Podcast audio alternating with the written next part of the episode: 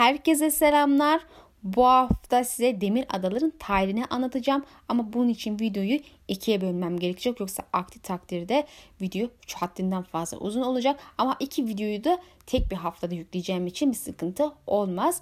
Bu aynı zamanda e, yeni yıl hediyesi olarak da görebilirsiniz. Bu yüzden biraz da erken yüklemek istedim. Şimdi başlıyoruz. Demir Adalar İlk insanlar acaba gerçekten de ilk midir? Pek çok üstad bunun doğru olduğuna inanmaktadır. İnanışa göre Westeros onlardan önce devlerin, ormanın çocuklarının ve doğal hayvanların diyarıdır. Ancak demir adalarda boğulmuş tanrı rahipleri farklı bir hikaye anlatmaktadır. İnançlara göre demir doğumlar insanın sıradan soy ağacından farklı bir ırka mensuptur. Ruhban Sauron Tuzdil bir zamanlar biz bu kutsal adalara denizin ötesindeki tanrı tanımaz topraklardan gelmedik demiştir.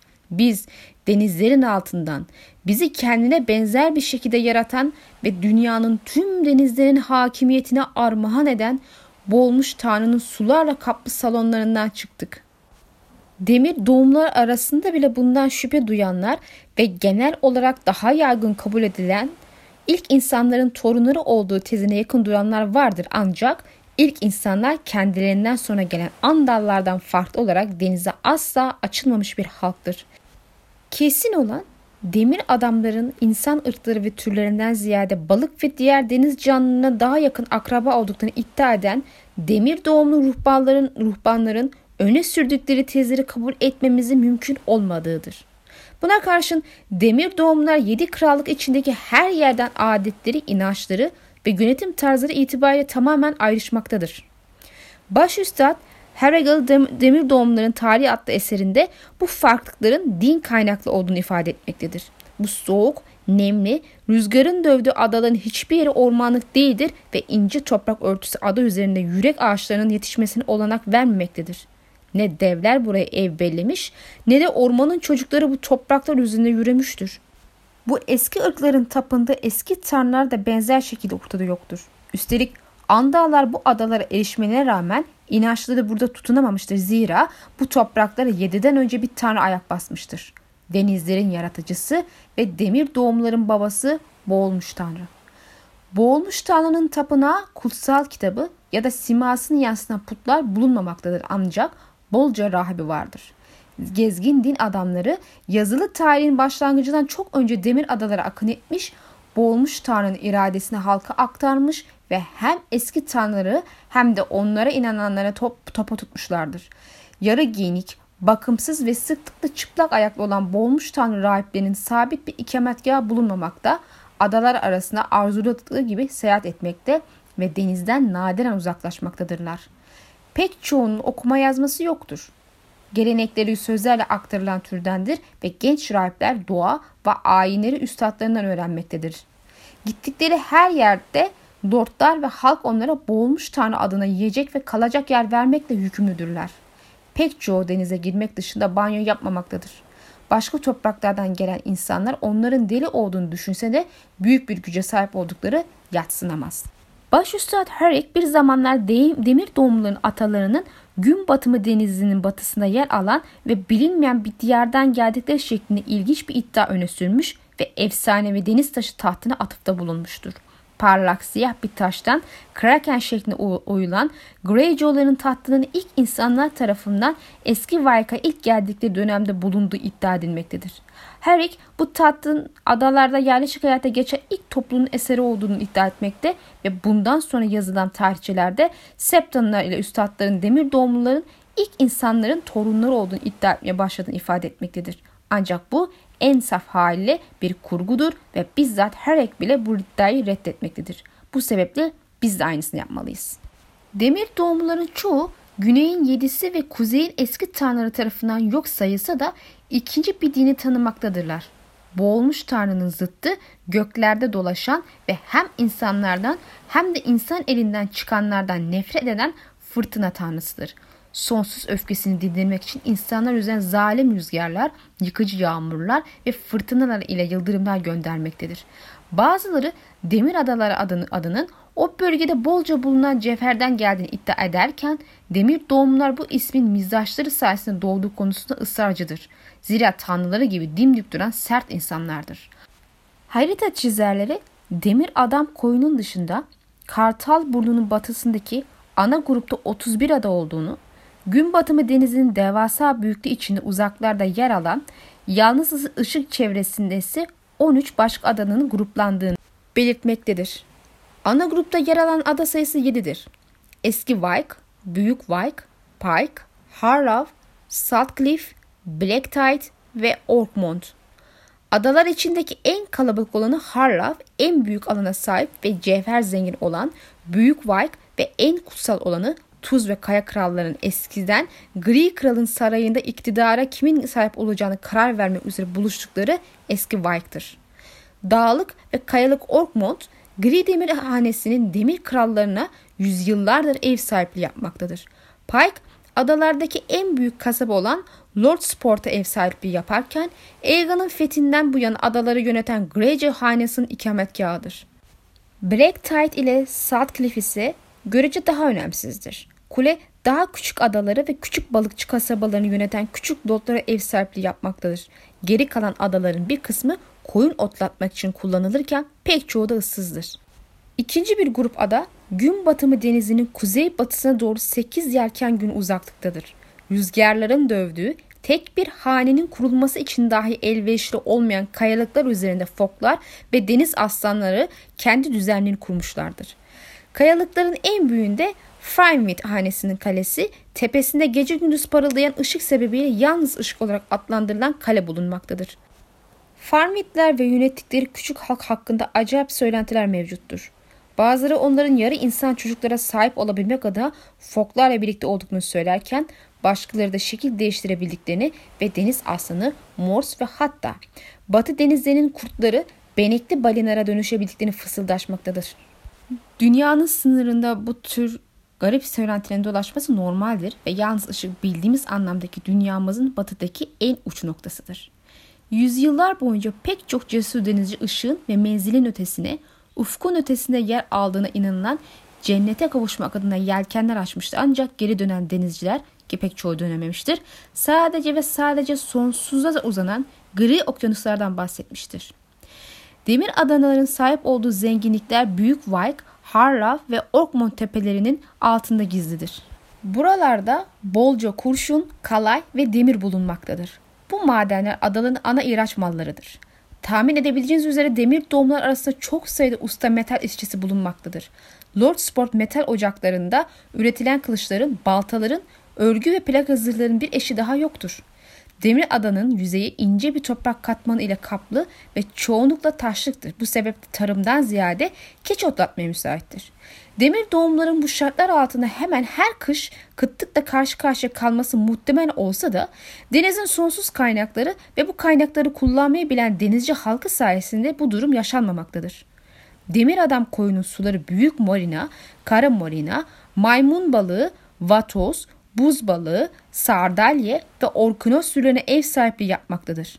Ada sahilleri boyunca yengeç ve ıstakoz da bulunmakta. Ayrıca Büyük Vayk'ın batısında gün batımı denizinde kılıç balıkları, folklar ve balinalar dolaşmaktadır. Harlav'da doğup büyüyen baş üstad Hak, demir adalarda yaşayan her 10 aileden 7'sinin balıkçı olduğunu tahmin etmektedir. Bu insanlar toprağa ayak bastıklarında acınası ve zavallı durumda olsalar da denize açıldıklarında kendi kendilerinin efendileridir. Hak, tekne sahibi olan bir kişi asla kürü olmayacaktır yazmış ve zira her kaptan kendi gemisinin güvertesinde bir kraldır diye eklemiştir. Adaları besleyen bu insanların yakaladıklarıdır. Demir doğumlular balıkçılarından öte yağmacılarıyla da gurur duymaktadır. Bu insanlar hem batı hem de nehir topraklarına uzun yıllar önce denizin kurtları olarak adlandırılmıştır ve bu ismi hak etmektedirler. Kurtlar gibi sürü haline avlanmakta, fırtınaları denizleri çevik gemileriyle aşmakta ve gün batımı denizi kıyısı boyunca uzanan huzurlu köy ve kasabalara akın, yağma ve tema, tecavüz amaçlarıyla felaket gibi çökmektedirler. Bu korkusuz denizciler ve dehşet saçan savaşlar sabah sisinin içinde belirmekte, kanlı görevlerini yerine getirmekte ve güneş ufku kavuşmadan önce gemilerine yükledikleri ganimet ağlayan çocuklar ve korkmuş kadınlarla birlikte uzaklaşmaktadırlar. Başüstad Harek, demir doğumlarının zamanında bu kanlı yolu seçmenin amacının ahşaba duydukları ihtiyaç olduğunu ünlü sürmüştür. Günlerin şafağında Büyük Vark'ta, Harlav'da ve Orkmont'ta muazzam ormanlar bulunmakta ancak ada tersanelerinin doymak bilmez kereste ihtiyacı yüzünden ormanlar tükenmiştir. Demir doğumların yüzlerini ise geniş orman arazileri ve yeşil topraklara yani Westeros ana kıtasını çevirmekten başka çaresi kalmamıştır. Adaların eksikliğini hissettiği her şeyi yağmacılar yeşil topraklarda bulmuştur. Pek azı ticaret yoluyla alınmıştır. İhtiyacın çoğunun ödemesi kan ile bir kılıcın ya da baltanın keskin ucuyla yapılmıştır. Yağmacılar adalara böylesi bir ganimetle döndükten sonra ise demir bedel ödendi diyeceklerdir. Geri planda kalanlar bu hazinelere erişebilmek için ya da elleri boş dönmeden önce altın bedel ödemiştir. Her egin bize aktardıklarına göre yağmacıların namı tüm ozanlar, halk ve rahipler ile benzerlerinin üzerinden bu şekilde yayılmıştır. Tuz Krallığı ile gün batımı denizinin kendi mülkleri yapan, şimdiye kadar yaşamış en vahşi, zalim ve korkusuz insanların, yağmacıların çok sayıda efsanesi geçtiğimiz bin yıl boyunca kulaktan kulağa aktarılarak bize gelmiştir. Berbet Torgon, Balina Joel, ölüm büyücüsü Dagon Drum, Pike'lı Hrothgar, yine Kraken çağıran borusu ve eski Varklı Perişan Ralph gibi isimlerden bu sayede haberdarız. Tüm bunlar içinde en kötü şöhretlisi sol elinde balta, sağ elinde ise çekişle savaşan Balon Blackskin'dir. Anlatılanlara göre insan yapımı hiçbir silah ona zarar verememektedir. Kılıçlar sekmekte ve iz dahi bırakmamakta. Baltalar ise tenine temas ettiği anda parçalanmaktadır. Böylesi bir insan bu topraklarda var olmuş mudur? Bunu bilmek güçtür. Zira demir adamların yazıyı öğrenmesine binlerce yıl öncesinde yaşamış ve ölmüş olmalıdır. Okur yazarlık demir adalarda bugün bile nadir görülen bir beceridir ve bu beceriye sahip olanlar ya zayıf kabul edilerek alaya alınmakta ya da büyücü zannedilerek korkulmaktadır. Şafak döneminin bu yarı tanrıları hakkında sahip olduğunuz bilgiler yağmalanan ve felakete sürüklenen insanların ilk insanların eski dilinde kalem alındıkları kayıtlardan bize ulaşmıştır. Yağmacıların talan ettiği topraklar o günlerde yoğun orman örtüsüne sahip ancak nüfusça seyrek bölgelerdir. Demir doğumlar o zaman da bugün gibi kendilerine güç veren Tuz denizinden fazla uzaklaşmak istememektedirler ancak gün batımı denizini Ayı Adası ve Donuk Kıyı'dan Arbor'a kadar kontrolü altında tutmuşlardır. İlk insanların sahilden nadiren gözden kaybolacak kadar açılan zayıf balıkçı tekneler ile ticaret gemileri demir adamların gemileri ile muazzam yelkenleri ve kürekçileri ile denk değildir. Kıyılardaki savaş başladığında ise kudreti krallar ile meşhur savaşçılar yağmacılar karşısında tıpkı başakların orak karşısında döküldüğü gibi dökülmüş, çok kısa zamanda normal üstü can kayıpları yaşanmış Meyişli toprakları insanları birbirlerine doğum, demir doğumluların ıslak cehennem şeytanlarını çağırdıklarını, kötü büyücüler tarafından korunduklarını ve siyah silahlarıyla canlarını aldıkları kişilerin ruhlarıyla beslendiklerini anlatır olmuşlardır. Sonbahar geçtiğinde ve kış tehditkar yüzünü gösterdiğinde yemek peşinde olan yağma gemileri ufukta görünecektir. Demir adalar kışın en sert günlerinde bile bu sayede beslenecek ancak buna karşın ekinleri eken, bakan ve biçen halk açlık çekecektir. Kendilerini Pike'ın orakçı lordları olarak tanımlamaya başlayan Greyjoy'ların sloganı ise biz tohum ekmeyiz olmuştur. Yağmacılar demir adalara altın ve tahıldan fazlasıyla dönmüşlerdir. Yanlarında bundan böyle kendilerine köle olarak hizmet edecek tutsakları da vardır. Demir doğumlar arasında özgür halkın yapmasına değer işler sadece yağmacılık ve balıkçılıktır. Çiftlik ve tarlalar için gerekli olan sonsuz çalışma ise sadece kölelere uygundur. Aynı durum madencilik için de geçerlidir. Her ve göre, göre çalışmak üzere tarlalara gönderen köleler kendine şans atletmektedir. Zira pek çoğu uzun yıllar yaşamış ve hatta evlenerek çocuk sahibi olmalarına dahi izin verilmiştir. Kölelik ilk insanların Westeros üzerindeki uzun hakimiyetleri boyunca uygulanan yaygın bir yöntemdir ki bu da demir doğumların ilk insanlardan geldiği tezini güçlendirmektedir. Ancak bu kölelik bazı özgür şehirlerde ve daha doğudaki diyarlarda görülen eşya benzeri kölelikle karıştırmamalıdır. Ada kölelerinin diğer kölelere kıyasla önemli hakları mevcuttur. Adadaki köle sahibine aittir ve hizmeti ile itaati tamamen onadır. Ancak kendisi bir eşya değil halen bir insandır. Köleler alınıp satılamaz. kendi mülkleri olabilir ve arzu ettikleri takdirde evlenerek çocuk sahibi olabilirler. Kölelerin çocukları da köle doğarken adada yer alan kölelerin çocukları özür kabul edilir. Zira adada doğan her bebek demir doğumludur ve ebeveynleri köle olsa dahi bu durum değişmemektedir. Böylesi bir çocuk pek çoğunun bir geminin tayfasına katılıp eğitimine başladığı dönemden yani 7 yaşından önce ailesinin yanından alınmamaktadır. Tarla kölelerinin şansıyla kıyaslandığında aynı durum madenlere acımasız efendinin hüküm sürdüğü havanın ağır ve yaşam süresinin kısa olduğu, tepelerin altında yer alan karanlık ve tehlikeli dehlizlere gönderilen için geçerli değildir. Demir adalara getirilen erkek tutsakların çoğu hayatlarının geri kalanında madenler ya da tarlalarda çalışmak üzere görevlendirilmiştir. Pek azı lord, şövalye ya da zengin tüccarların çocukları fidye amaçlı kullanılmıştır. Okuma yazması olan ve sayıları top toplayabilen köleler sahiplerine uşak, öğretmen ya da katip olarak hizmet etmiştir. Taş ustaları, kundaracılar, fıçı imalatçıları, levazımatçılar, marangozlar ve diğer mal esnaf çok daha değerlidir. Ancak yağmacıları en çok istediği ganimet genç kadınlardır. Yaşlı kadınlar zaman zaman bulaşıkçı, aşçı, terzi, dokumacı, ebe ve benzerlerini arayan kaptanlar tarafından alıkonulsa da gemilerde her akın sonrası güzel kadın ve adet görmesine kısa zaman kalan kızlar bulunmaktadır. Bu kadınların çoğu hayatta gözlerini ada topraklarında hizmetkar hayat kadını, ev kölesi, başka kölelerin karıları, içlerindeki en güzel, en güçlüsü ve en gelişkin olanlar ise kendilerini esir edenlerin tuz kara olarak kapatmaktadırlar. Evlilik adetleri de tıpkı tanrıları gibi Westeros ana kıtasından farklılık göstermektedir. Yedi krallık topraklarında inancın var olduğu her noktada bir erkek hayatını tek bir kadına birleştirmekte ve kadın da aynı şekilde tek bir erkek seçmelidir.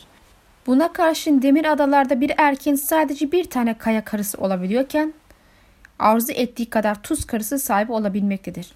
Bir kaya karısı demir adalarda doğmuş özgür bir kadın olmak zorundadır. Onun yeri erkeğinin güvertede ve yatağından yanıdır. Ayrıca çocukları da diğer kadınlardan olanlardan önüne gelmektedir.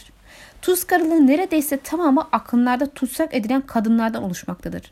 Bir erkeğin sahip olduğu tuz karısı sayısı onun kudreti, serveti ve cinsel gücünün göstergesi kabul edilmektedir. Buna karşın demir doğumların tuz karılarını cariye, hayat kadını ya da yatak köle olarak değerlendirmek yanlış olacaktır. Tuz evlilikleri tıpkı kaya evlilikleri gibi boğulmuş tanrı rahipleri tarafından geleneklere uygun bir şekilde yapılmaktadır. Törenler bir adamı bir kadını sonsuza dek bağlayan kaya törenleri kadar gösterişli değildir ve doğan çocuklar meşhur sayılmaktadır. Hatta tuz evlatlar erkeğin kaya karısından doğma bir varisi yoksa mirasçı konumuna kadar yükselebilmektedir. Demir adalarda tuz evlilikleri fetih sonrasında kayda değer oranda azalmıştır. Zira ejderha Aegon kadınların kaçırılmasını 7 krallık genelinde suç ilan etmiştir. Alıntılara göre bu kraliçe Rhaenys'in uyarısıyla yapılmıştır. Fatih aynı zamanda yağmacıları kendi topraklarına akınları düzenlemekten de men etmiştir. Bu yasaklamalar ardından gelen varisleri tarafından çok sıkı bir şekilde takip edilmemiş olsa da pek çok demir doğumlu kendi ifadesiyle eski usule dönme hasreti çekmektedir. Yalos taçlar Efsanelere göre demir doğumlar Karamanlar çağında Gri Kral olarak bilinen güçlü bir kral, kral tarafından yönetilmektedir. Gri Kral denize dahil bizzat hükmedebilmektedir ve kendisini eş olarak bir deniz kızı seçmiştir. Böylelikle oğulları ve kızları seçimleri doğrultusunda gerek su altında gerekse de üzerinde yaşayabilecektir. Saçları, sakalı ve gözleri tıpkı kış denizi gibi gridir ve lakabını da buradan almıştır. Başında taşıdığı taş kıyıya vuran dallardan, yaloslardan yapılmıştır. Ve böylelikle önünde diz çöken herkes Kral Hazretleri'nin denizlerden ve denizlerin altında yaşayan boğulmuş tanrıdan geldiğini bilecektir. Demir adaların ozanları ve rahipleri tarafından Gri Kral ile ilişkilendiren özellikler hem sayıcı çok hem de olağanüstüdür. Dünyaya ateşi getiren kişi fırtına tanrısını öfkelendirerek sonunda dünyaya bir yıldırım gönderten ve böylelikle bir ağacın ateş almasına sebep olan Gri Kral'dır. Gri Kral aynı zamanda insanlara ağ örmeyi ve yelken dikmeyi öğretmiş. Ayrıca ilk gemiyi insan etiyle beslenen bir şeytan ağaçtan, yık ağacından, kütüğünden yapmıştır.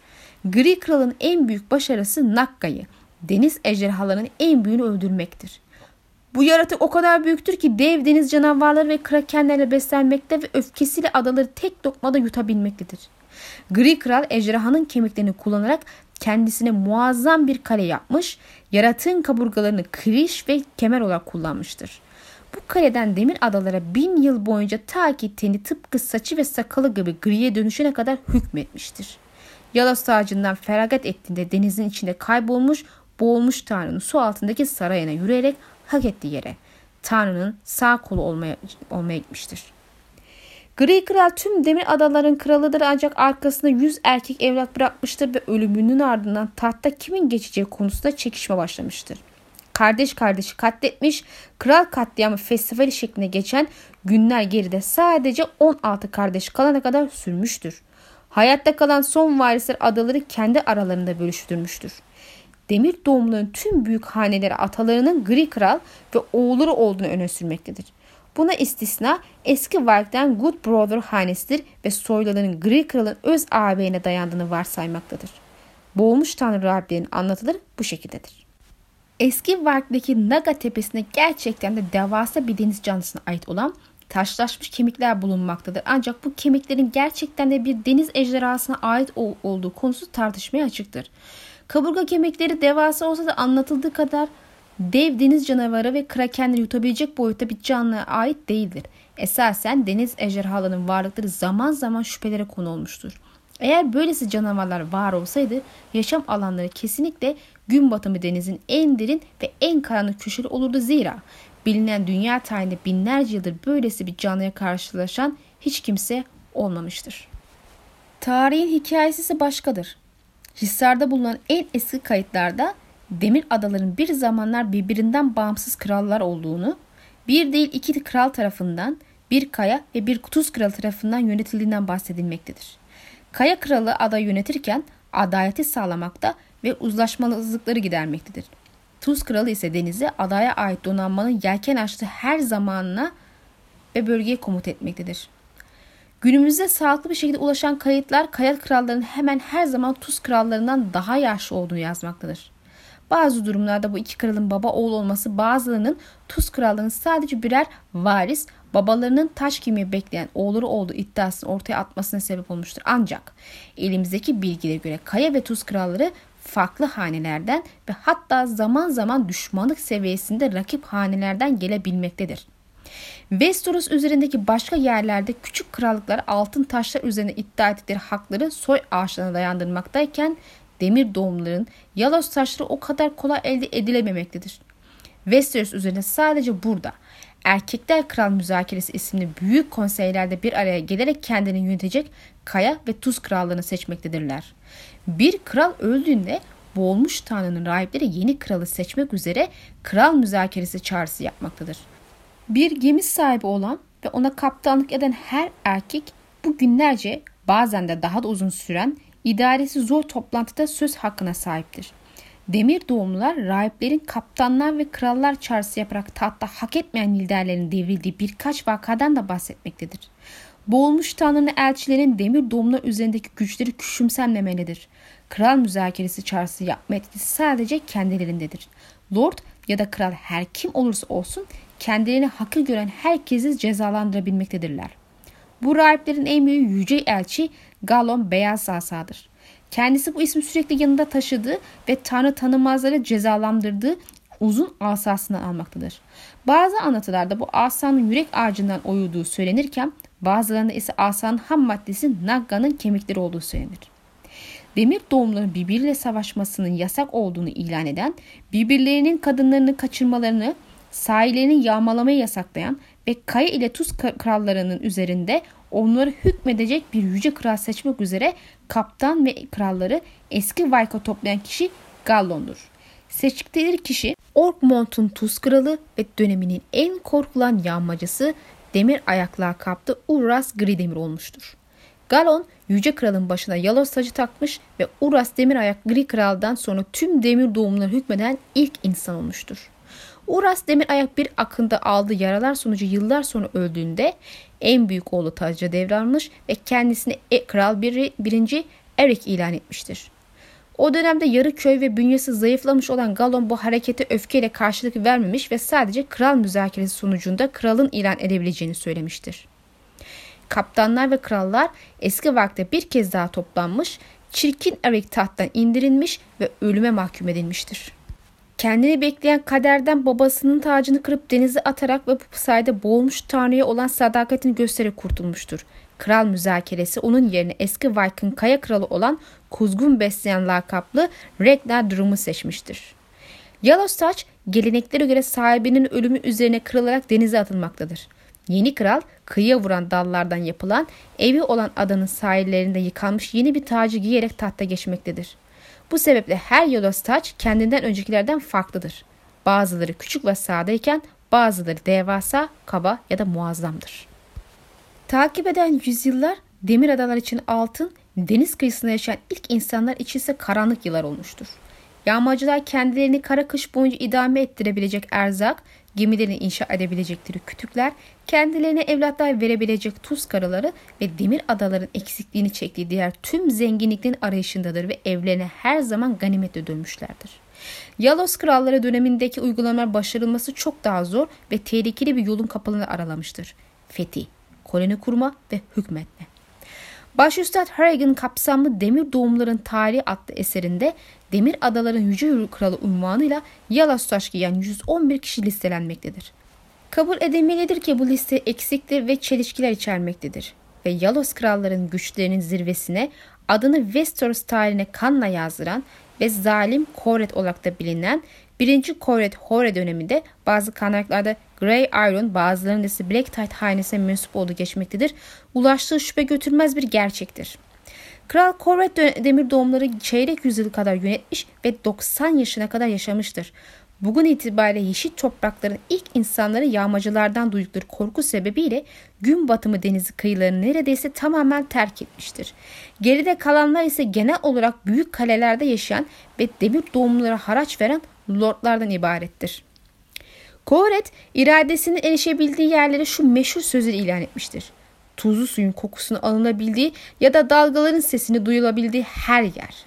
Gençliğinde Eskişehir'i ele geçirmiş, yağmalamış, binlerce kadın ve kızı zincirler içine demir adara getirmiştir. 33 yaşında 3 dişli mızrak lordlarını savaşta dize getirmiş ve Nehir Kralı 2. Bernard'ın önünde diz çökmeye zorlayarak en küçük 3 oğlunu rehin almıştır. 3 yıl sonra babasının yıllık haraçlarının gecikmesi üzerine bu üç çocuğunun kalplerini canlı canlı sökerek canlarını kendi elleri almıştır. Acı içindeki babaları oğulların intikamını almak için savaşa girişinde kral Koret ve demir adamları Bernard'ın ordusunu yok etmiş ve kendisini boğulmuş tanrıya kurban etmek adına suda boğmak suretiyle Jasmine hanesini tarihten silmiş ve Nil topraklarını kanlı bir karmaşın ortasına etmiştir. Koret sonrasında yavaş bir duraklama dönemi başlamıştır.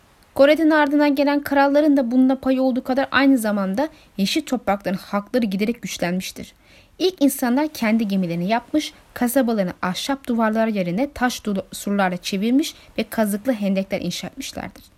Gardener ve Hightower haneleri haraç vermeyi kesen ilk haneler olmuştur. Kral 3. Theon Greyjoy onlara karşı yelken açmış, deniz aslanı Lord Lyman Hightower tarafından yenilgiye uğratarak öldürülmüştür. Eskişehir'deki kölelik uygulamasını sön vermiş ve ölmeden önce savaşta esir alınan demir adamların şehrin surlarının güçlendirilmesi inşaatında zorla çalıştırdıklarına şahit olmuştur. Batı topraklarının artan gücü Yalos krallarının iktidarına karşı daha da tehdit boyutlara ulaşmıştır. Başlarındaki demir doğumlu lordları devirmek için Galbert Farman liderliğinde ayaklanan güzel adanın az nüfuzlu halkı başarıya ulaşmış ve adı düşmüştür. Bir nesil sonra Lannister'lar aşağılık Harrock'un meşhur altın işlemeli borusunu çalmasının ardından hayat kadınların açtığı yoldan içeri giren adamları ile Kayes kasabasını ele geçirmiştir. Arda arda gelen 3 demir doğumlu kral kasabayı geri almayı denemiş ve başarısız olmuştur. Krallardan ikisi Harrock'un kılıcıyla can vermiştir. Demir adamlar için en aşağılayıcı olay Caster Kayası kralı Garrett Lannister yaşatmıştır. Batı topraklarında Büyük Garrett olarak bilinen kral kendi donanmasıyla demir adalara cesur bir akın yapmış ve 100 demir doğumlu rehine almıştır. İlerleyen dönemde rehineleri Castle kayasında tutmuş ve sahillerine düzenlenen her akında bir tanesini astırmıştır. Takip eden yüzyılda art arda gelen zayıf krallar sebebiyle Arbor, Ayı Adası, Kum Taşı Parmağı ve Gün Batımı Denizi çevresinde pek çok demir doğumlu yerleşim yeri geride sadece birkaç tanesine kalana dek kaybedilmiştir. Demir doğumların bu yıllarda zafer kazanamadığı düşünülmemelidir. Soğuk Yel lakabıyla bilinen 5. Balon Greyjoy, kuzeydeki kralın en zayıf donanmalarını yok etmiştir. 5. Eric Harlaw gençlik yıllarında güzel adayı geri almış ancak yaşlılığında yeniden kaybetmiştir. Oğlu Harun, Eskişehir'in surlarının gölgesinde yüksek bahçeden zalim Gareth'i öldürmüştür. Yarım yüzyıl sonra 1. Jorun Black Tide'ın donanmaları Sisli adalarda karşı karşıya geldiğinde 2. Guards Garden'ı yakalamıştır. Canını alana dek işkence ettikten sonra cesedi parçalattıran Jorun böylelikle oltalarına kral parçası yemler takabilmiştir. Saltanatının ilerleyen döneminde Arbor'u çelik ve ateşle süpüren Jorun karşısına çıkan 30 yaş altındaki bütün kadınlar kaçırılmış ve böylelikle hafızlarda en canlı şekilde kalabildiği lakabını Bakira felaketini almıştır. Bu zaferler tıpkı onları kazanılan kaza, krallar gibi kısa ömürlü olmuştur. Yüzyıllar geçerken yeşil toprakların kralları daha da güçlenmiş ve demir adalar zayıflamıştır. Kahramanlar çağının son döneminde patlak veren birkaç başka kriz demir adaları iyice zayıflatmış ve demir doğumları bölmüştür. Bu bölünmüşlük bugün dahi sürmektedir. Kral 3. Uragon Grey Iron'un ölümünün ardından küçük oğulları içlerinden birinin Yalos tacı kazanacağı umuduyla Ağabeleri Torgon Mander'i yağmalarken hızla bir kral şurası toplamışlardır. Ancak kaptanlar ve krallar bu kardeşlerden biri yerine büyük vaktan Urathon iyi kardeşi seçmişlerdir. Kralın ilk emri ise eski kralın oğullarının idam edilmesi olmuştur. Bu ve iki yıllık hükümdarlık döneminde sıklıkla sergilediği zalim tavırlar sebebiyle 4. Urathon iyi kardeş tarihe kötü kardeş olarak geçmiştir. Torgon Grey Iron Demir Adalara nihayet geri döndüğünde kendisini konseye sunamadığını ve kral şurasının geçersiz olduğunu beyan etmiştir. Kötü kardeşin kibirinden ve zayıf dini inancından usanan rahipler bu savın arkasında durmuşlardır. Halk ve büyük lordlar rahiplerin çağrısı üzerine Torgun'un flamalarını taşıyarak bir araya gelmiş, yürüyüşe geçmiş ve süreç Urathon'un kendi kaptanları tarafından paramparça edilmesiyle sonlanmıştır. Torgon son gelen kral olmuş ve kural şurasına seçilmemesine rağmen 40 yıl saltanat sürmüştür. Güçlü, adil, bilge ve dengeli bir kral olduğunu göstermiştir ancak Demir adaların dönen talihini tersine çevirebilmek için elinden fazla bir şey gelememiştir. Zira Torgun'un saltanatı döneminde Kartal burnunun büyük kısmı deniz gözcüsünden gelen Menes'lere kaybedilmiştir. Torgon gençlik yıllarında kral şurası uygulamasında seçilmiş kralı tahtından etmek suretiyle önemli bir darbe indirmiştir.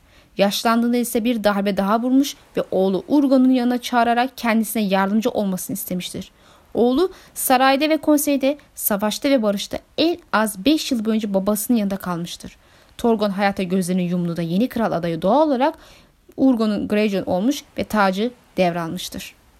Kral şurası toplanmamıştır ve bu kez taht devir teslimine karşı isyan bayrağı açacak bir galon beyaz asa da çıkmamıştır.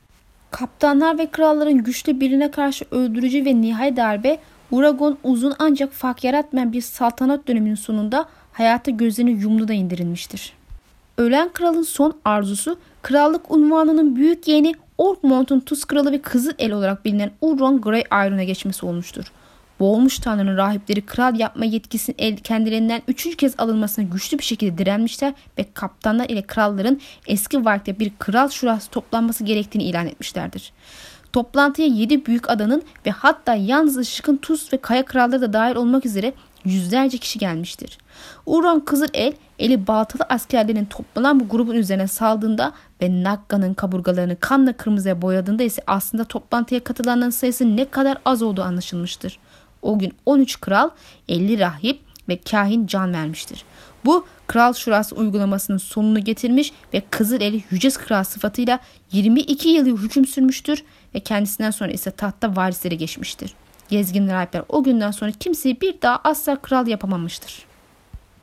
Demir Krallar Grey Iron'lar demir adaların büyük haneler içinde en eski ve en meşhur olanlarındandır. Harry'e göre uzun süren kral şurası döneminde kaptanlar ve krallar Yalos tacı en az 38 Grey Iron'u teslim etmiştir ki bu rakam herhangi başka haneden çıkan yüce krallar sayısının iki katıdır. Bu dönem Uron Kızıl El ve eski vakte yaptığı katlemle son bulmuştur. Bundan sonra demir adalar tacı siyah demirden imal edilecek ve ilk doğan kuralı çerçevesinde babadan oğula geçecektir. Grey Islandlar adalarındaki diğer krallar tarafından rahatsız edilmemiştir. Bundan sonra ne tuz kralları ne de kaya kralları var olacaktır. Urron Kızılel ve varisiyle kendilerini sadece demir adalar kralı olarak nitelendirmiştir. Büyük Vike, Eski Vike, Pike, Harrow ve diğer küçük adaların hükümdarları lord seviyesine düşürülmüş, diz çökmeyi reddeden birkaç köklü hanenin soyu ise tamamen kurutulmuştur. Ancak Grey Aaron hanesinin demir taç üzerindeki hakimiyeti rakipsiz olmamıştır. Eski Vike katliamında Kral Şurası'na ilaveten Galon Beyaz Asa'nın demir doğumların birbirleri arasında savaşmasını yasaklaması kuralı da tarihe karışmıştır. Takip eden yüzyıllarda Uran Kızılel ve varisleri yarım düzine büyük ayaklanmayla baş etmek zorunda kalmış ve bunlardan en az ikisi, ikisi köle isyanıdır. Ana kıtanın lordları ve kralları demir doğumlar arasındaki çatışmalardan doğan avantajlarını kullanma konusunda yavaş davranmamışlardır. Yeşil topraklarda kalan yerleşim yerleri birer birer kaybedilmiştir. En ağır darbe altın kafa olarak bilinen Menzin kralı, kralı Gar tarafından demir adamları sisli adalardan sürmesi, adanın ismini Kalkan Adalı olarak değiştirmesi ve Mandarin girişini korumak adına bölgeye en yaman savaşçılar ile en mahir denizcinin yerleştirmesiyle indirilmiştir. Amdalların yedi krallıklara ayak basması demir adaların çöküşünü hızlandırmıştır. Zira uzun zaman önce bölgeyi terk eden ilk insanların aksine Andallar korkusuz denizcilerdir ve sahip oldukları donanma demir doğumlarını inşa edebileceklerinden çok daha çevik ve denize dayanıklıdır. Andallar nehir topraklarını, batı toprakları ve menzili işgal ettiğinde kıyılarda yeni köyler kurulmuş, hemen her koyda ve limanda surlarla çevrili kasabalar kurulmuş, ahşap ve taş malzemeden dayanıklı kaleler inşa edilmiş ve lordlar ile küçük krallar kendi sahillerini ve ticaret filolarını korumak adına savaş gemileri yaptırmaya başlamıştır. Andallar zamanı geldiğinde demir adaları tıpkı boğazın alt bölgesindeki Vestoras'a yaptıkları gibi süpürmüştür. Ardı ardına gelen Andal maceracıları adalara inmiş ve demir doğumlu halklardan bir ya da birkaçı ittifaklar kurmuştur. Andallar ada halkından bazı eski hanelerle evlilik bağ kurmuş ve geri kalanlara kılıç, balta ve kanla bezenmiş son bir armağan vermiştir. Grey Aaron hanesi yok edilen haneler arasındadır.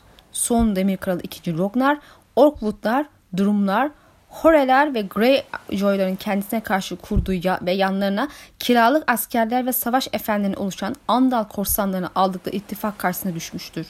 Galip gelen taraf takip eden dönemde Rockların yerine kimin kral olacağı konusunda uzlaşmaya varamamış ve bu tartışmayı demir domlar arasında yaygın olan parmak dansıyla çözmüşlerdir. Parmak dansına rakiplerden biri diğerine balta fırlatmakta ve karşı taraf baltayı havada yakalamaya çalışmaktadır. Harras Hore iki parmağından olsa da bu mücadelenin galip olmuştur. Harvas Güdük El lakabıyla tanınan kral Demir adalara 30 yıl hükmetmiştir. Pek çokları Haras'ın tacı kazan öyküsünün bir ozanın eğlencesinden fazlası olmadığını kanaatindedir. Baş Üstad Harek, Haras'ın bir Andal bakilesini kendisine eş olarak alması sebebiyle kızın babasının ve çok sayıda başka Andal lordunun desteğini kazandığını ve bu sayede kral seçildiğini iddia etmektedir. Karakan Başüstad Heyk, Hor hanesinden çıkan kralların kara saçlı, kara gözlü ve kara kalpli olduğunu ifade etmektedir. Düşmanları kanlarının da kara olduğunu ve bunun sebebinin Andal lekesi taşımaları olduğunu iddia etmektedir. Zira pek çok eski Hore kralı Andal soyundan bakirelere eş olarak seçmiştir.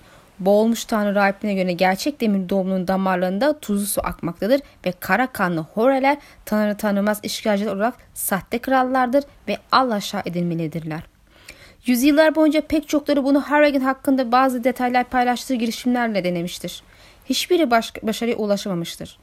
Horelerin mertlik gününden çektikleri zafiyet onları zeki ve zalim yapmıştır. Kullarından pek azı onları sevmiştir ancak hepsinde gazaplarından korkmak için geçerli sebepleri vardır. İsimleri dahi üzerinden yüzyıllar geçmesine rağmen doğaları hakkında bize bilgi vermektedir. Dul bırakan Wulfgar, rahip katili Horgan, öfkeli Fergon, ruhsuz Othgar, iblis sever Othgar, kızıl gülücü Krakhorn, boğulmuş tanrı rahipleri hepsini birden afaroz etmiştir. Hore hanesinin kralları acaba kutsal insanların beyan ettiği kadar tanrı tanımaz mıdır? Hek böyle olduklarına inansa da başüstad Harek çok da farklı bir bakış açısı ortaya koymuştur. Ona göre kara kanlı kralların gerçek günahlarının dinsizlik ya da şeytanı tapmak değil, hoşgörüdür. Zira Andalları inancı Demir Adalara ilk kez Hor iktidarında gelmiştir. Andal kraliçeleri tarafından baştan çıkarılan bu kurallar Septa ve Septonlara dokunulmazlık tanıyarak yediğin tanıtmaları için adalarda dolaşmana izin vermişlerdir. Demir adalardaki ilk sept dul bırakan Wolfgar döneminde büyük vakte inşa edilmiştir.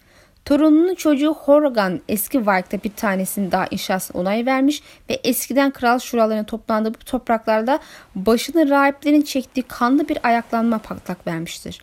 Sept yakılmış, septon paramparça edilmiş, ibadet edenler gerçek inançlarına geri dönebilme ihtimaliyle denize sürüklenerek boğulmuştur. Herveg'e göre Horgan Horen'in rahipleri katletmeye başlaması bu şekilde gerçekleşmiştir ve cevap niteliğindedir. Hore kralları ayrıca yağmacılık uygulamasını da geri plan etmiştir. Yağma azaldıkça ticaret gelişmiştir. Büyük Vike, Orkmont, Harrow ve Pike tepelerinin altında halen büyük miktarda demir cevherinin yanında kurşun ve kalay da bulunmaktadır. Demir adamların gemileri inşa etmek için duydukları ahşap ihtiyacı her zamankinden fazladır ancak artık gördükleri yerde el koyabilecek kudrette değillerdir. Bu sebeple yağmalamak yerine demir karşılığında takas etme yolunu seçmişlerdir. Demir kış geldiğinde ve soğuk rüzgarlar esmeye başladığında ise Hore hanesinin halkını kendisini doyurması için bir arpa, tahıl ve turp kendileri için de biftek ve domuz almalarında kullandıkları para niteliği kazanmaktadır. Demir bedeli ödemek ta- tamamen yeni bir anlam kazanmıştır. Pek çok demir doğumlu bunu aşağıcı bulurken rahipler utanç verici olarak değerlendirmiştir. Demir doğumluk gururunun en dip noktası 3 Harmut döneminde yaşanmıştır. Adalarda ev sahibi Harmut, pazarlıkçı Harmut ve yakışıklı Harmut isimleriyle anılmaktadırlar. Ev sahibi Harmut, Demir Adaların bilinen ilk okur yazar kralıdır. Dünyanın uzak köşelerinden gelen seyyah ve tacirleri büyük vakteki kalesinde sıcak bir şekilde karşılamış, kitaplara hazinesi gözüyle bakmış ve Septon ile Septa'la dokunulmazlık vermiştir. Oğlu pazarlıkçı Harmut babasının okuma sevgisini paylaşmaktadır ve büyük bir seyyah olarak tanınmıştır. Elinde kılıç olmadan yeşil toprakları ziyaret eden ilk Demir Adalar Kralı kendisidir. Gençlik yıllarını Lannister hanesinde bir koruma görevlisi olarak yaşayan 2. Harmut, Caster'ı kayasına kral olarak dönmüş, kayanın kralının kızı Batı'nın en güzel çiçeği Lady Layla Lannister'ı kendisine kraliçe olarak seçmiştir. İlerleyen dönemdeki bir seyahatinde Yüksek Bahçe ve Eskişehir'i ziyaret etmiş, bölge kral ve lordlarıyla aralarındaki ticareti geliştirmek adına görüşmeler yapmıştır. Çocukları inanç ile daha doğrusu Kral Harmud'un kendine uyarladığı hale büyümüşlerdir. Ölümü üzerine en büyük oğlu tahta geçmiştir. Yakışıklı Harmut kimilerine göre Lannister annesini dul kraliçe Lala'ya çekmiştir. Bundan sonra yağma yapanları kutlan, kutlanmak yerine korsan ilan edilip asılacağını duyurmuş, tuz karısı almayı resmi olarak yasaklamış ve bu tip ilişkilerden doğacak çocukların piç kabul edilerek doğum haklarından yararlanamayacağını ilan etmiştir. Şark isimli rahibin kendisine öğütler verdiği dönemde adalardaki kölelik sistemin de önünü almayı düşünmüştür. Diğer rahipler sesini yükselterek çağrı yapmış ve ada lordları da bu çağrıya kulak vermiştir. Kral Harmud'un arkasında sadece septonlar ve müritleri durmuş ve Kral Harmud bir gecede neredeyse hiç kan dökülmeden tahtından indirilmiştir. Şark tahttan indirilen kralın dini bizzat kesmiştir. Böylelikle Harmud artık yalanlar ve kafirlik üzerine konuşamayacaktır. Harmut aynı zamanda kör edilmiş ve burnu kesilmiştir. Böylelikle herkes onun nasıl bir canavar olduğunu görebilecektir. İkinci Harmut yediği gerçek din olarak kabul etse de boğulmuş Tanrı'yı da onurlandırmayı sürdürmüş, Büyük Vayka dönüşünün ardından açık açık 8 tanrıdan bahsetmiş ve adalarda yer alan her septin kapısına boğulmuş tanrının bir heykelinin konulması emretmiştir. Bu nedenle rahiplerini de Septunur'u memnun etmiştir ve kral iki tarafında gözünden düşmüştür. Tarafları da yatıştırmaya çalışan kral talimatını geri almış ve bir tanrı olduğunu ve onun da yedi yüzü olduğunu ilan etmiştir. Boğulmuş tanrı bu yüzlerden bir tanesidir, yabancı sıfatını taşımaktadır. Lordlar ve rahipler Harmund'un yerine küçük kardeşi Hagan'ı getirmiştir. Yeni kral inancı yasaklamış, Harmun'un buyruklarını geri çekmiş ve Septonlar ile Septleri topraklarından sürmüştür. Demir adalarda bulunan her bir sept aynı gece ateşe verilmiştir. Kısa süre sonra kalpsiz Hegon mağarasıyla anılacak olan Kral Hegon, Shark tarafından oğulları ve kocasını Tanrı'dan uzaklaştırmakla suçlanan öz annesinin Lannister orospusu Kraliçe Layla'nın dudaklarının ve kulaklarının kesilmesine gözlerinin çıkartılmasına, dilinin kızdırılmış kerpetenle sürkülmesine ve sakat bırakılmasına onay vermiş ardından onu Lannister Port'a yelken açan bir gemiye bindirmiştir. Kraliçenin yeğeni olan Kaya'nın kralı bu huncarca davranış karşısında büyük öfkeye kapılmış ve komutanlarını toplamıştır. Takip eden dönemde yaşanan savaş ardında dörtte üçü demir doğumlardan olmak üzere 10 bin ölü bırakmıştır. Savaşın 7. yılında Batılılar Büyük Vayka çıkmış, savaşta Hagan'ı ezmiş ve kalesini ele geçirmiştir. Kalpsiz Hagan asılmadan önce annesine yaptığı muameleye göre sakat bırakılmıştır. Lannister kuvvetlerini yöneten Sir Albrecht Crackhall, Hor Kalesi'nin yerle bir edilmesi emretmiştir ancak askerler kaleyi yağmalarken zindanda yakışıklı Harmut bulunmuştur. Harry'e göre Krakow kısa bir süre için Harmut'u tatlı çıkarmayı düşünmüş olsa da eski kral kör, sakat ve uzun süreli mahkumiyeti sebebiyle yarı yarıya delirmiştir. Sir Aubrey durumunu değerlendirdikten sonra kendisine içinde haşhaş sütü karıştırmış bir kadeh şarapla ölümü armağan etmiştir. Sonrasında ise şövalye bir çılgınlık anında Demir Adaların Krallığı unvanını kendi üzerine almıştır. Bu karar ne Demir doğumluları ne de Lannister'ları memnun etmiştir. Haber Castle kayasına ulaştığında kral Crackhall'u kendi başının çaresine bakmış üzere terk ederek savaş gemilerini geri çağırmıştır. Arkasında Lannister hanesinin gücü ve serveti olmayan Kral Avery iktidarın hızlı çöküşüne şahit olmuştur. Bizzat Şark tarafından yakalanarak denizde kurban edilmek suretiyle sona eren saltanatı yarım yıldan az sürmüştür. Demir doğumlularla batılı arasındaki savaş 5 yıl daha kopuk bir düzenle devam etmiş, arkasında fakirleşmiş, yanmış ve yıkılmış demir adalar bırakarak sona ermiştir. Takip eden kış uzun ve sert geçmiştir ve bu kış adalarda kıtlık kışı olarak anılmaktadır. Heyk'in yazdıklarına göre o kış aşktan ölen demir adam sayısı önceki dönemde yaşanan savaşlarda ölenlerin 3 katıdır. Demir adaların onarılması yüzyıllar almış, refah ve güce kavuşmaları uzun ve yavaş bir tırmanma sürecinin ardından gerçekleşmiştir. Bu kasvetli dönemde iktidarda olan krallardan burada bahsetmeyeceğiz zira çoğu lord ya da rahiplerin kuklalarından başka bir şey değildir. Bu krallardan Açkurt'un kanlı iktidar döneminde kuzeyi kasıp kavuran Herrick Hor ve oğlu tecavüzcü Ravas gibi birkaç ise kahramanlar çağının yağmacılığı ile benzerlik göstermektedir. Ancak sayıları azdır ve iktidarlar arasında yıllar vardır. Adaların onuru ve yiğitliğinin geri alınması sürecinde hem yağma hem de ticaret rol oynamıştır. Diğer topraklar artık demir adamlardan daha büyük ve daha güçlü savaş gemileri üretse de hiçbir denizci demir adamlar kadar gözü kara değildir. Pike'ın Lord Sport limanı ile Büyük White, Harlow ve Orkmont limanlarından yelken açan tüccarlar Landsport, eski şehir ve özgür şehirlere ulaşmış, kendilerinden öncekilerin hayal dahi edemeyeceği hazinelerle geri dönmüştür. Yağmacılık da devam etmiştir.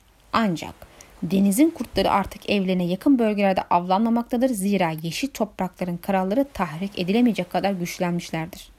Avlarını artık açık denizde, Basilisk adaları, basamak taşı ve ihtilatlı toprakların sahillerinde aramaktadırlar. Bazı denizciler paralı tayfa olarak görev yapmış, özgür şehrin bitmek bilmeyen ticaret savaşlarında birbirlerine karşı vuruşmuşlardır. Bunlardan biri Kral Zeki Corvorin 3. oğlu Harbin Hor'dur kurnaz ve paragöz bir kral olan Corwin saltanat dönemini hazineyi doldurarak ve savaştan kaçınarak geçirmiştir. Donanmayı önce iki sonra üç katına çıkarıp nalbantlara daha çok zırh, kılıç ve balta üretmelerini emrederken diğer yandan savaş ticareti kötü etkiler demiştir.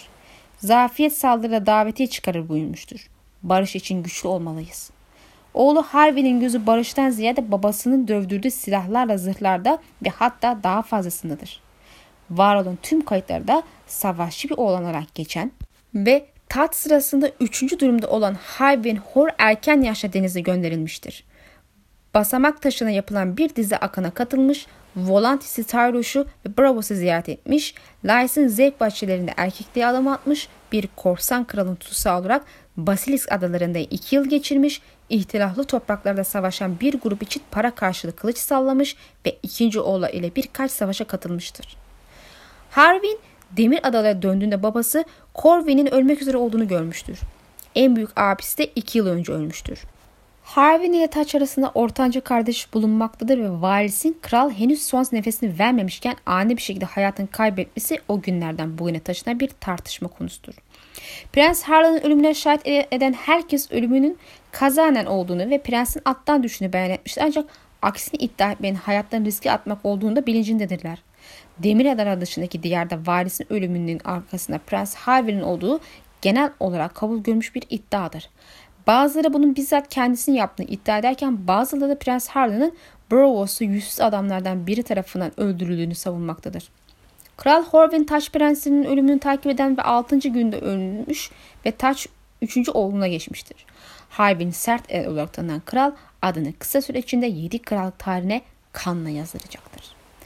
Yeni kral babasının tersanenin ziyaretinde gemiler denize açılmak içindir. Kraliyet gemi demircilerinin ziyaretinde ise kılıçlar kana bulanmak için demiştir.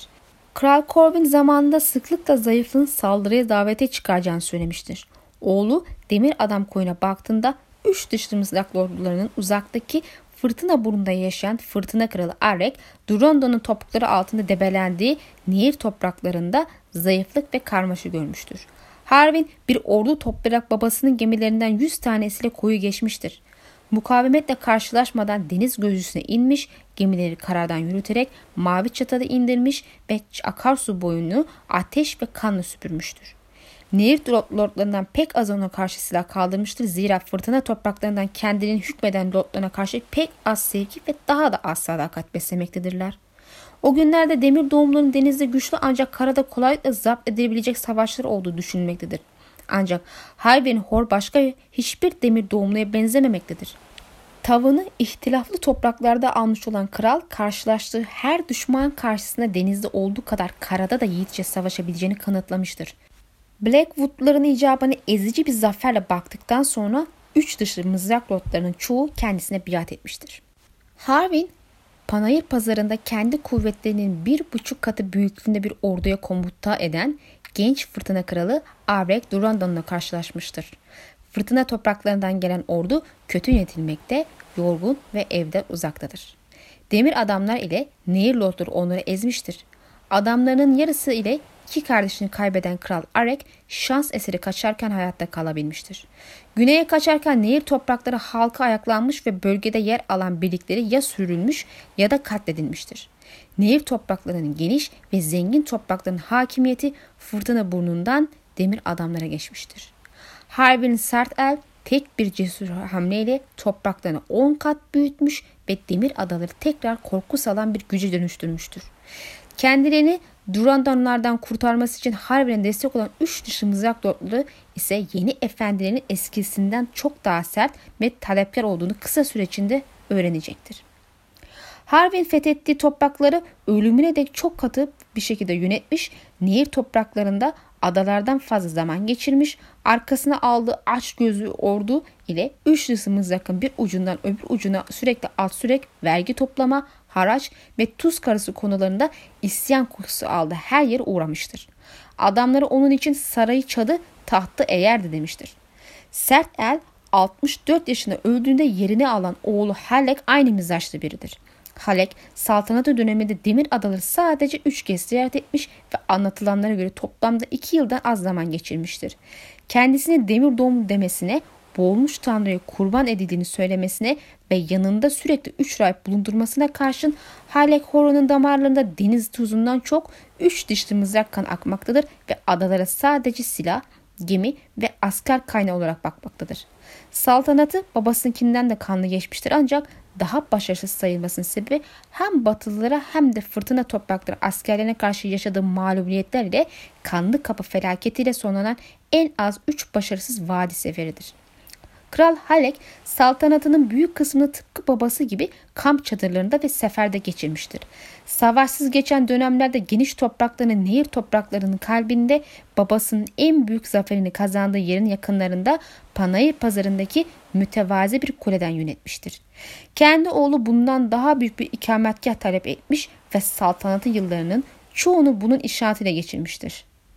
Ancak Kara Hara'nın ve Harun'un inşasının hikayesine önceki bölümlerden değinilmiştir.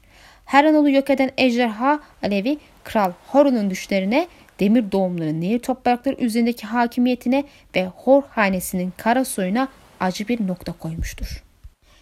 İlk videomuzun sonuna geldik arkadaşlar. Bundan sonra ikinci video ile devam edeceğiz.